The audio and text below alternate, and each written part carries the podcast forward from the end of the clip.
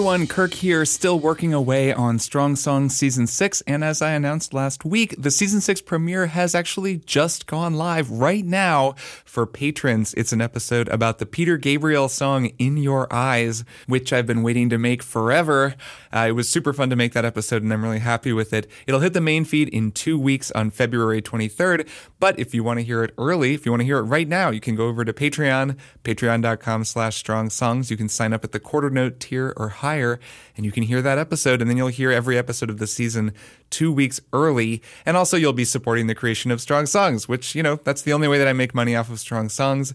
Uh, just your support, listener support. And it really is the thing that allows me to keep making the show. So you can find out more about that, and you can go listen to that episode right now at patreon.com slash strong songs. For now, though, to tide you over for another two weeks, one more bonus episode. As you know, I've been dropping bonus episodes into the main feed that had previously been Patreon exclusive. That's what this is. And while I've changed the intro a bit, you might hear some stuff in the episode that makes it sound like it's from a bonus feed that would maybe make more sense if it were a Patreon bonus episode. So bear that in mind. Anyways, this bonus episode was a follow on to an episode I made in 2022, Strong Covers Volume 2, in which I focused on a handful of covers of famous Beatles songs. Those were the Earth, Wind, and Fire cover of Paul McCartney's Gotta Get You Into My Life, the Ray Charles cover of Eleanor Rigby, also mostly by McCartney, and the Bobby McFerrin solo vocal cover of Blackbird. So that was a really fun episode. I was very proud of it. It really kind of came together. These cover episodes are really fun for a reason that I've articulated many times, but talking about a cover really does give a kind of a cool angle in on the original. So the thing is, when you're making a cover episode, there are so many covers, especially of Beatles songs, and I had this huge list. I mean, I was planning to even talk about some alternate covers as I was making the episode, and I wound up just having to cut them because it just wasn't feeling focused and I only had so much time. But of course, there are a million interesting Beatles covers out there, and then I realized I have this bonus feed, and it's kind of custom made or tailor made for this kind of thing, for sharing little extra stuff that didn't quite make it into the episode, but I still think is interesting. So on this bonus episode, I'm just going to go through a few covers of each of the three songs that I talked about Gotta Get You Into My Life, Eleanor Rigby, and Blackbird, and just play a few of the other covers, some of which I considered for the episode, and a couple of which actually were linked uh, in the Strong Songs Discord by Discord users and are, and are really cool. And I just kind of wanted to share, and I'll maybe point out a couple things about each one, since they're all interesting and different in their own ways. I was alone, I took a ride, I didn't know what I would find there. So the first alternate cover I wanted to talk about is of Gotta Get You Into My Life. It actually came out in 1966 in the UK. It was performed by Cliff Bennett and the Rebel Rousers, and it did pretty well. It charted in the UK, and this record was actually produced by Paul McCartney, so it kind of has the stamp of approval, and it's very similar to the Beatles version was alone. I took a ride. I didn't know what I would find. But it's definitely a lot smoother. Cliff Bennett has a kind of more croonery, kind of Tom Jones vibe than Paul McCartney does. That really comes through on the pre-chorus.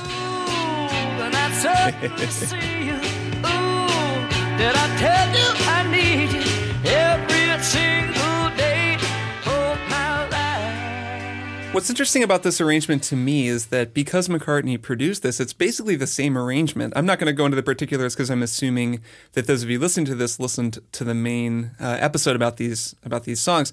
But in the original, you know, the horns are kind of doing the trumpets hold the note, and the saxophones do that descending chromatic thing during the pre-chorus. They do the exact same thing on the Cliff Bennett version. When they hit the chorus, they do it just the same as McCartney does it.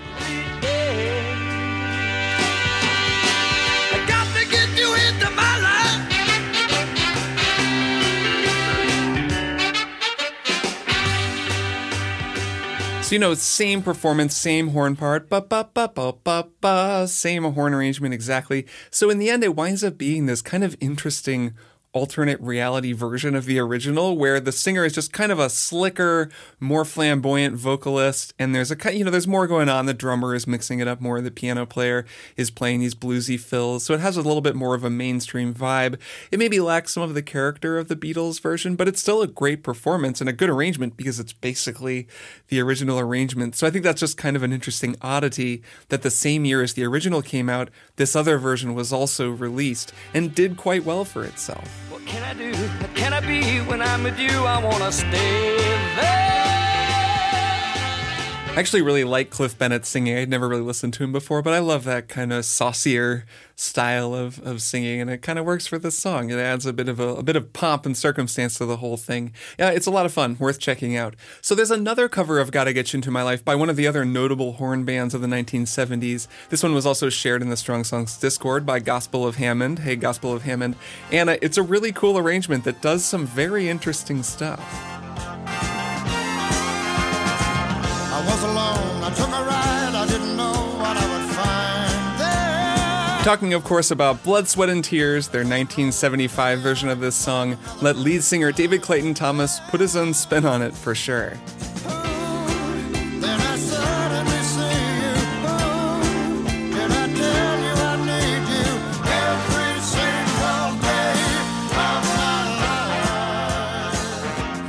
So another really dramatic reinterpretation. It's different than Earth, Wind, and Fires, but it's got a ton of new ideas. They make some really major changes. The whole thing is built around this guitar riff that honestly reminds me of Elliott Randall's guitar riff from Reelin' in the Years, which Steely Dan recorded a couple of years earlier, so could have even been an influence on this. But that guitar part really kind of puts that in my mind. It has that kind of a 12-8 groove, but it's a very different kind of 12-8 groove than Blood, Sweat, and Tears did.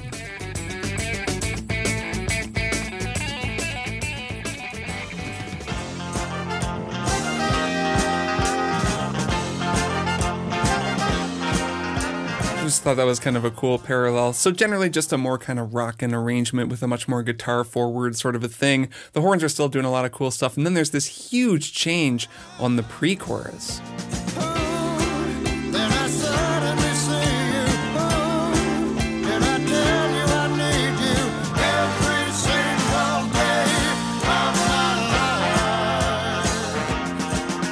So it's funny when I was talking about the Earth, Wind, and Fire version, I mentioned that they kept the chord progression pretty much the same. They do that minor to minor major seventh to minor seventh to minor sixth thing with the chromatic leading tone that Paul McCartney is so fond of. Blood, Sweat, and Tears totally changes this. So they're in the key of F and they do this thing. It's like, so they're playing in F major, and then for the pre chorus, they basically go up to C major over D. There's like a D pedal in the bass. So C major over D, then B flat over D, then C major over D, and then D minor. Just super different.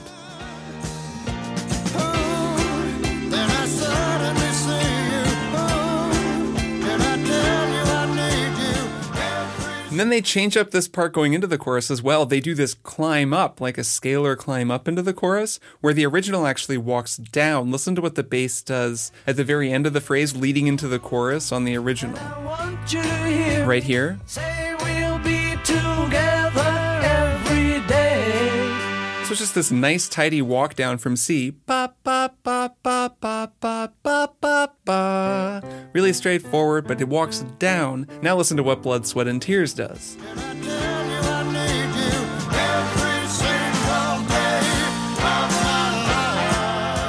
they go in the opposite direction. So we're in F now. They start on two and they do this nice kind of gospel style two walk up from two to three to four to five to one, which is just a totally different energy. I mean, they take it in literally the opposite direction, but it still totally works.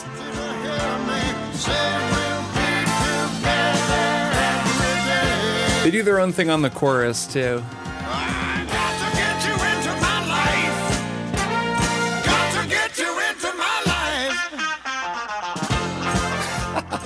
This is a great arrangement. Honestly, there's a lot to be learned from this arrangement. I could have done a sort of battling arrangement uh, comparison between this cover and the Earth, Wind, and Fire cover because they're both really great full band arrangements, really cool reinterpretations of the song. Um, in the end, I went with Earth, Wind, and Fire partly because, as I mentioned on that episode, for a while I actually thought it was an Earth, Wind, and Fire song and I'll always associate it with them. But I really like what Blood, Sweat, and Tears does as well. And I just like there are these sort of dueling horn bands of the 70s. They have similar names Earth, Wind, and Fire, Blood, sweat, and tears. Three things. We talked about the rule of threes on a recent Q&A. That, uh, that applies to band names as well. Anyway, it's a great arrangement. I don't know if it's Ron McClure. This is the bass player for Blood, Sweat, and Tears. Ron McClure, a great, great bass player. If he's the one who came up with these different bass lines, but the bass really changes things. They also do this kind of walking gospel style bass line on the way out that really changes the energy. It turns it into this kind of like everybody in the church is on their feet while the reverend testifies kind of thing.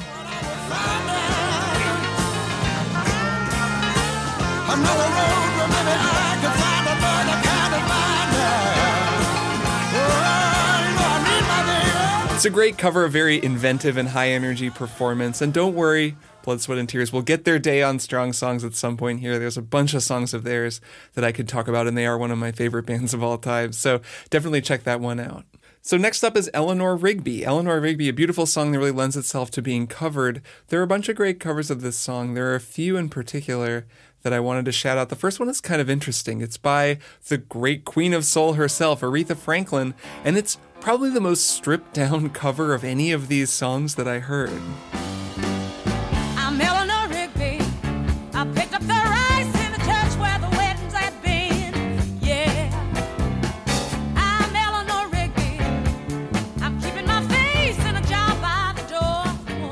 So here's the thing about Aretha's cover of Eleanor Rigby. It keeps the lyrics, and that's pretty much it. She does the whole thing as a blues jam. So if you remember, the original goes back and forth between E minor and C major. It's basically in E minor, and then it drops to the flat six major every so often, and it's kind of just a two chord song. Aretha also does it as a two chord song, but she changes it. She's doing it in the key of D, and she's basically just does it almost like a D blues. It's just like a D7 chord, and then she goes to the four chord instead of the flat six, which just totally changes the sound of the song and strips away a lot of the harmonic identity that it had to begin with.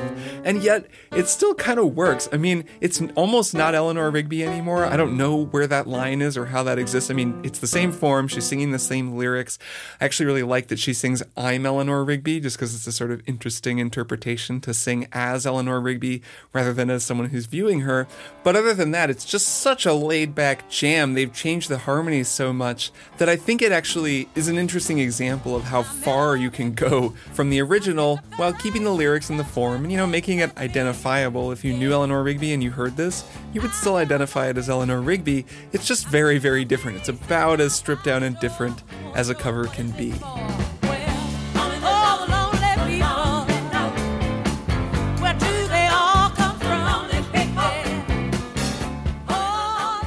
The next cover of Eleanor Rigby is a pretty recent one from just last fall, and it's also a Grammy nominated arrangement. It's really, really cool by the musician Cody Fry. Now, I know Cody Fry because he's a featured artist on a couple of Corey Wong records, the funk guitarist, so I always thought of him as this keyboard playing singer, but he's a great musician, a great writer, and a great orchestrator as he sort of showed off in this arrangement he did of Eleanor Rigby last fall.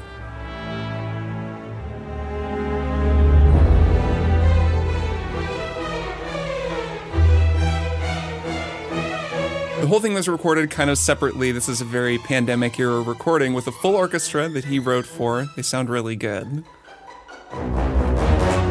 As well as 400 vocalists.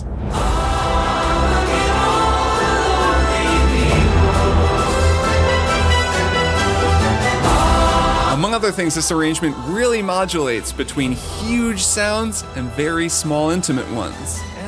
Rigby picks up the rice in the church where the wedding has been. Lives in a dream, waits at the window wearing the face that she keeps in a jar by the door. It's a great cover. It's very impressive in that way that things tend to be impressive when you get 400 vocalists recording separately and get a full orchestra playing. But it's also very intimate and it, it's uh, very thoughtful, I think, in a lot of ways. And also on the second verse, um, he uses a typewriter to illustrate Father McKenzie writing the words to the sermon that no one will hear. Very much an area of interest for me. I recently talked about typewriters in music, of course, on a recent Q&A. Listeners in the Discord have actually been sharing lots of recordings of other typewriter songs. I've been sort of amassing a list of them and might talk about them all in a future bonus episode. Anyways, it's a lovely sound. I really like the way they do that second verse. Father McKenzie, writing the words of a sermon that no one will hear. No one comes near. Look at him working, downing his socks in the night when there's nobody there.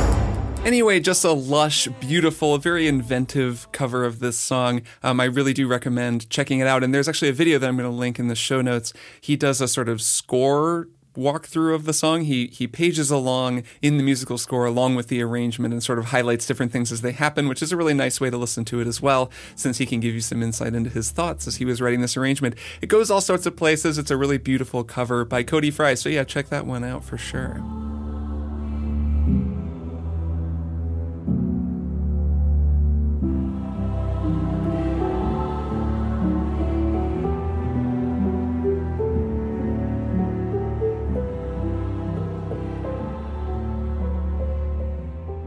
The next cover I wanted to talk about really quick was shared by Discord user Zvazda, and it's really beautiful. It's by Joshua Bell, the great violinist Joshua Bell, and pianist vocalist Frankie Moreno who is not someone I was familiar with, but this is a really cool arrangement. It's very loose. It starts out especially really loose. It's this kind of rubato, almost improvised instrumental section.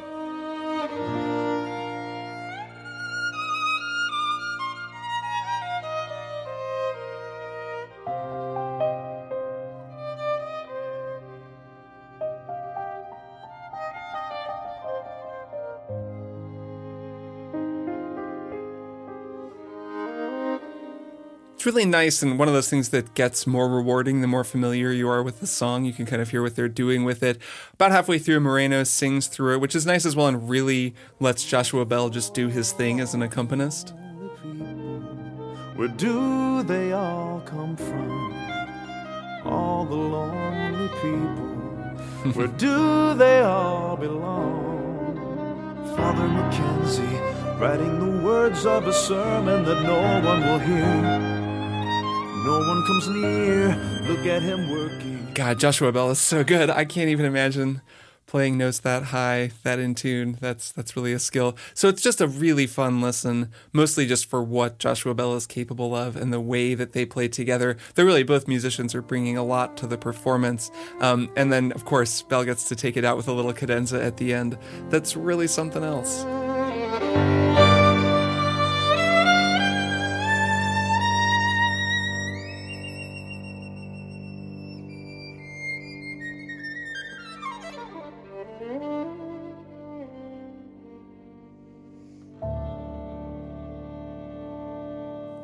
Whew, there is just there's nothing quite like a violin playing perfectly in tune so absolutely high. It's one of the highest pitches that you'll hear, maybe the highest pitch that you'll hear on any instrument. It's almost ultrasonic. And what a beautiful sound. Good God. Joshua Bell, man, an Indiana University grad. People would always talk about him in Bloomington, Indiana, where I grew up. Uh, the people at the music school would speak of him with quite a bit of pride, justifiable pride, because man, he's pretty good at violin. So the last cover of Eleanor Rigby that I want to point out is pretty much the polar opposite. And it's one that I did think about talking about. It's one that I was aware of, and a few people wrote in about it as well. And that, of course, is the 1970 cover by the Australian rock band Zoot.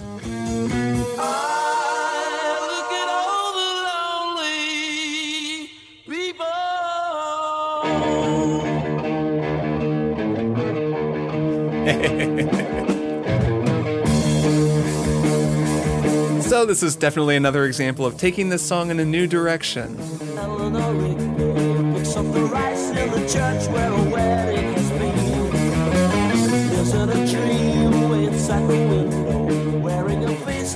So this is a total harmonic reimagining of this song. They're kind of in between keys here. I feel like this recording is probably sped up or slowed down. I'll just kind of play it in E flat since it's kind of E flat minor is is where it sort of sits on the piano, but they're probably in either D or E, and then the tape got retuned for the for the master. But um, playing this in E flat just because that'll kind of match it. They're doing this thing where it's like starts on one and kind of one minor, then they do this riff that's like flat three to four to flat three, then they actually do go to the flat six six and they walk up a flat six major scale, which I really dig. And then they land back on one. So it's a way more involved, way more riffy way to sort of undergird the vocal chorus. It works, it's super different, but it's pretty hip.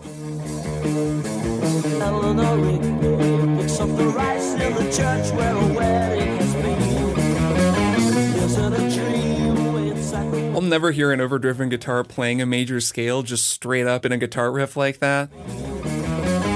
Without thinking of Queen. It was kind of a lot later. It was eight years later on Bicycle Race, one of my favorite Queen songs. Brian May does a very similar kind of a riff. I don't know if he was inspired by this, but it's uh, it's certainly some very strategic Brian May deployment.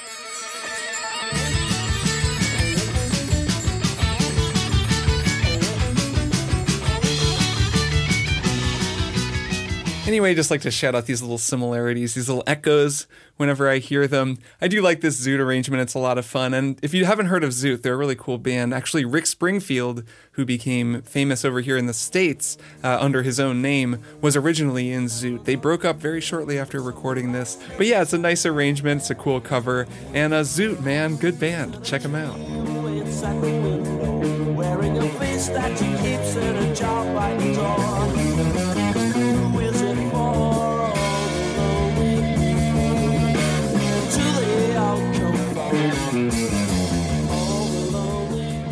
Now, lastly, we have two covers of Blackbird. I'm not going to get as in depth on these, but they're both nice covers. Blackbird is such a funny one because the original is very simple, but also so distinct. I think the way it's recorded with Paul McCartney's little foot taps over on the side there, at least in this stereo mix, the way the guitar sounds, even the way that his voice is mic'd, the specific sound of whatever microphone it was they were using, everything about it is super distinct, despite the fact that it's just a foot tapping and a guitar and a couple of overdubbed vocal tracks. It's very distinct. But then covers of it tend to just be someone playing guitar and singing it, or playing piano and singing it, which can be beautiful. I mean, it's a beautiful song and it can sound good, but it's rare that people do all that much with it. I do, however, like these two covers that I want to highlight. The first one is Crosby, Stills, and Nash. They liked to perform this song live. There's a 1982 live recording of them doing it, and it's just nice to listen to them because they're, you know, one of the greatest vocal harmony groups to ever record, and they do a very nice um, vocal arrangement on this song. You were only waiting for this moment to be free. Blackbird fly, blackbird fly into the light of the dark black night. They also do cool stuff like this.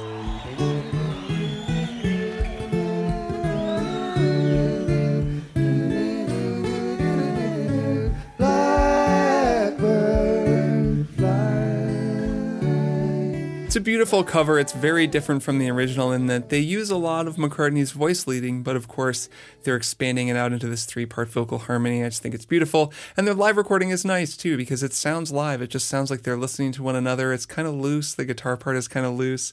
You can tell they've just sort of learned this song that they love. And then now they're just performing it for people. And I like the intimacy of that.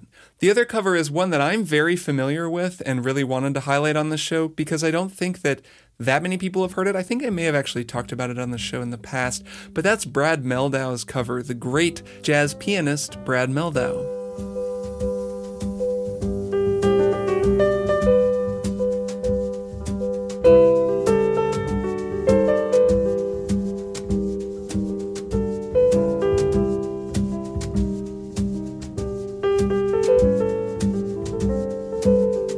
Mehldau recorded a series of records in the late 90s inspired by the great jazz pianist Sonny Clark, and they were called The Art of the Trio.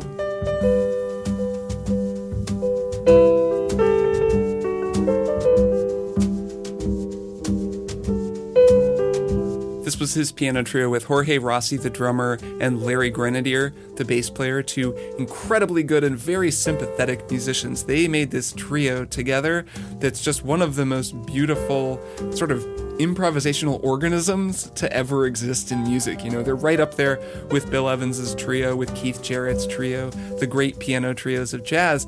This recording is from their first album, and it's a pretty straightforward performance, but it's so beautiful. Like Larry Grenadier is just pedaling a G on the upright bass, but listen to how much he's able to do with Jorge Rossy's brushed drums.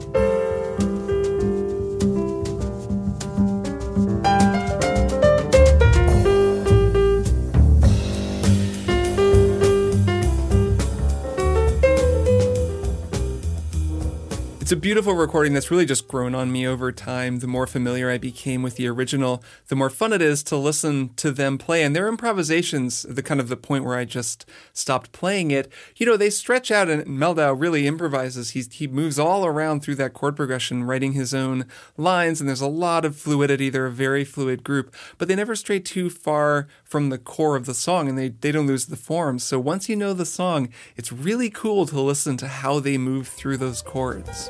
Bye.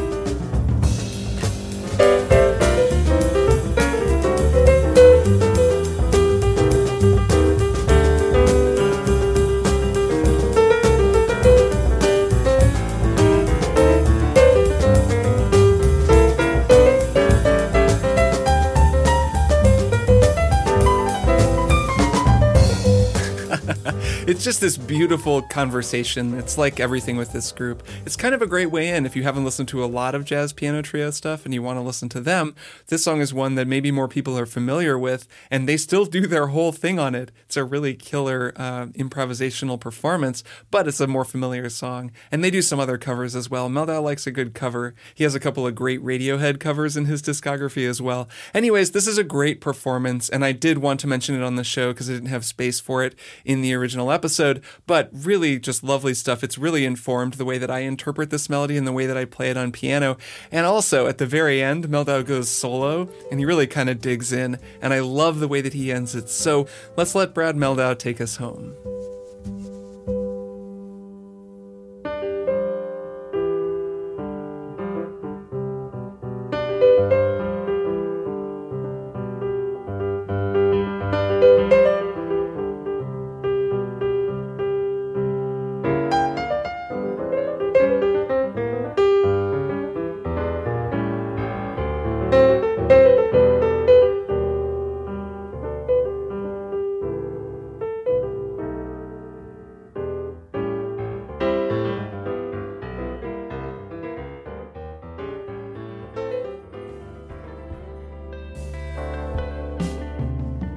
And that'll do it for this bonus episode with just a few more covers of the Beatles songs that I talked about back in 2022. As always, thanks so much for listening. I hope that you're as excited about season six as I am. And to mention it one more time, if you want to go listen to that premiere about a really amazing song, Peter Gabriel's In Your Eyes, you can go listen to it right now at patreon.com slash strong songs. And of course, if you can't become a patron, that's totally fine. You can listen to the episode in two weeks. No big deal. I'm very excited for Strong Song season six and I hope that you're as excited as I am. Until then, take care, keep listening, and I'll see you in two weeks with season six of Strong Songs.